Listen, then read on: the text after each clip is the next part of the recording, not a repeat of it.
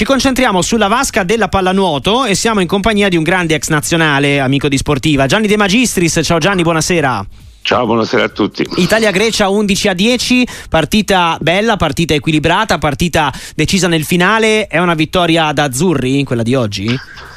Ma è stata una vittoria al cardiopalmo, una partita che è difficilissimo da commentare perché devo dire che i greci aveva, eh, erano partiti bene, Beh. al di là del 4 a 1 avevano fatto due gol in contropiede, cioè quello che è generalmente il gioco dell'Italia l'avevano fatto i greci poi c'è stata l'espulsione definitiva che chiaramente eh, ha cambiato il corso della partita. Poi gli arbitri l'hanno presa in mano e, e ogni decisione è, è, apparsa quantomeno cervellotica, tant'è che durante la partita stessa l'Italia era passata in vantaggio, sembrava padrone, poi sono ritornati avanti i greci, complice anche l'entrata in acqua dell'ottavo e, e, poi da ultimo una partita già persa l'Italia è riuscita a pareggiare.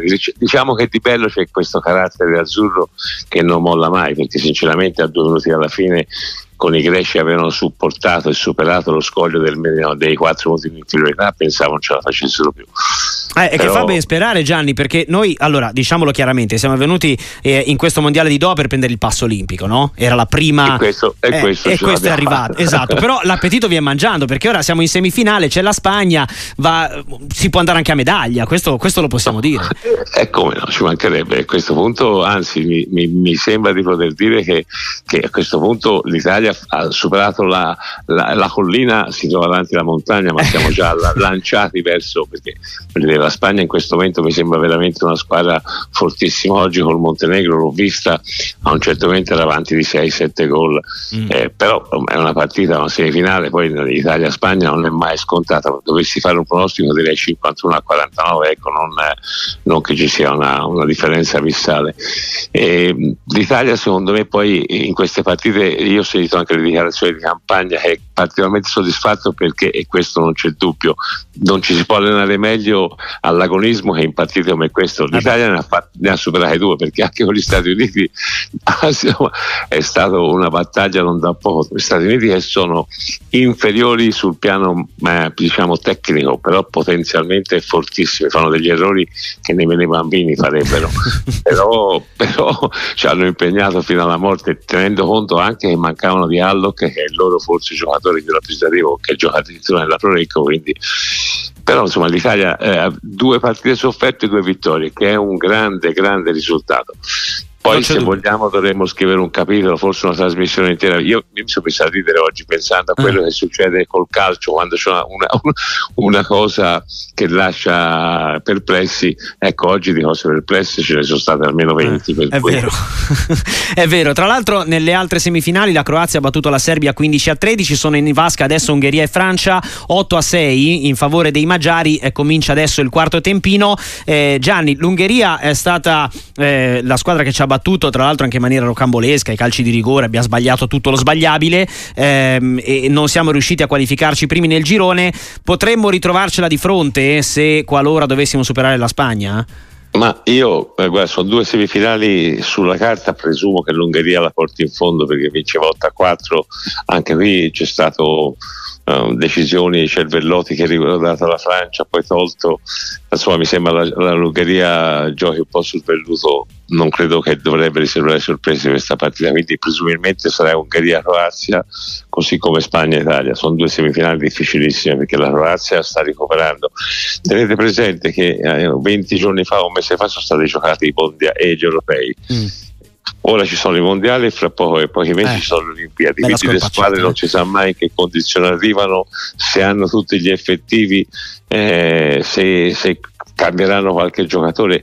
Generalmente eh, i paesi come noi, la Spagna, andiamo a queste manifestazioni al gran completo, ma i, i, paesi che una volta chiamavamo dell'est invece sono più furbi, si nascondono, si mascherano. Quindi eh, Serbia e Croazia stanno ricrescendo dopo, dopo, un europeo così così, la Serbia soprattutto, eh, però sono sempre squadre che, che non puoi mai, mai, mai, mai sottovalutare.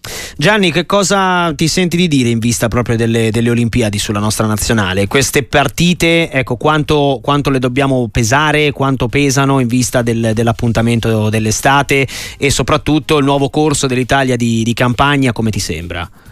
No, mi sembra buono, eh, bisogna, secondo me Campagna dovrà fare un lavoro importante sulle valutazioni arbitrali perché sinceramente la chiamo difficilmente pallanuoto considerando quella che giocavo io e i miei compagni, mi, mi, sembra un altro sport questo, mi sembra totalmente un altro sport, bisognerebbe chiamarli, trovare un nome adeguato, e cioè una partita eh, si decide molto eh, sulle superiorità e inferiorità numeriche, eh, sui falli in attacco, oggi ne sono stati fischiati tanti, le espulsioni. Ieri ho visto Italia-Grecia anche femminile, io credo che eh, non ci fossero più pallini spenti, a un certo momento eh, fioccavano le espulsioni il 30-35. Quindi eh, l'allenatore deve fare il lavoro psicologico anche su come sono gli arbitri e valutare di partita in partita il duo arbitrale che, che viene a dirigere, perché ci sono quelli che fiscano all'eccesso e quelli che magari fiscano leggermente meno. Quindi mai fare una cosa senza sapere la coppia arbitrale che ti arbitra. Però è chiaro che l'Italia è, e rimane sempre comunque una delle grandi favorite perché l'Italia può arrivare anche fuori dal podio, ma è comunque una protagonista, non è mai una meteora. Gianni, c'è un Belotti anche nella nazionale di pallanuoto, visto che insomma eh. la Fiorentina la segue molto da vicino. Belotti, Belotti, Belotti c'è, c'è il Di Fulvio secondo me eh. che un giocatore eh. da sparra soprattutto anche oggi decisivo, eh?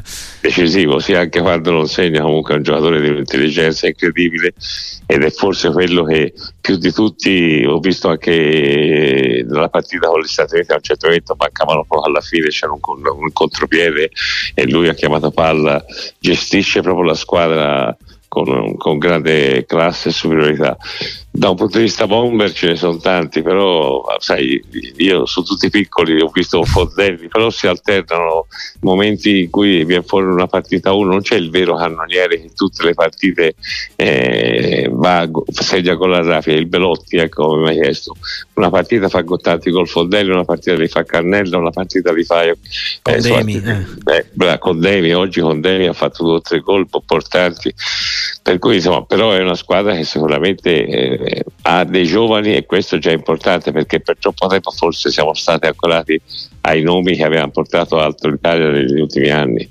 Il discorso a parte le donne invece che purtroppo eh, si sono perse e con la Grecia le soffriamo, doppio scontro Italia-Grecia e meno male che non è finito uguale eh, perché oggi ho, ho, temuto che finisse come ieri, devo dire la verità.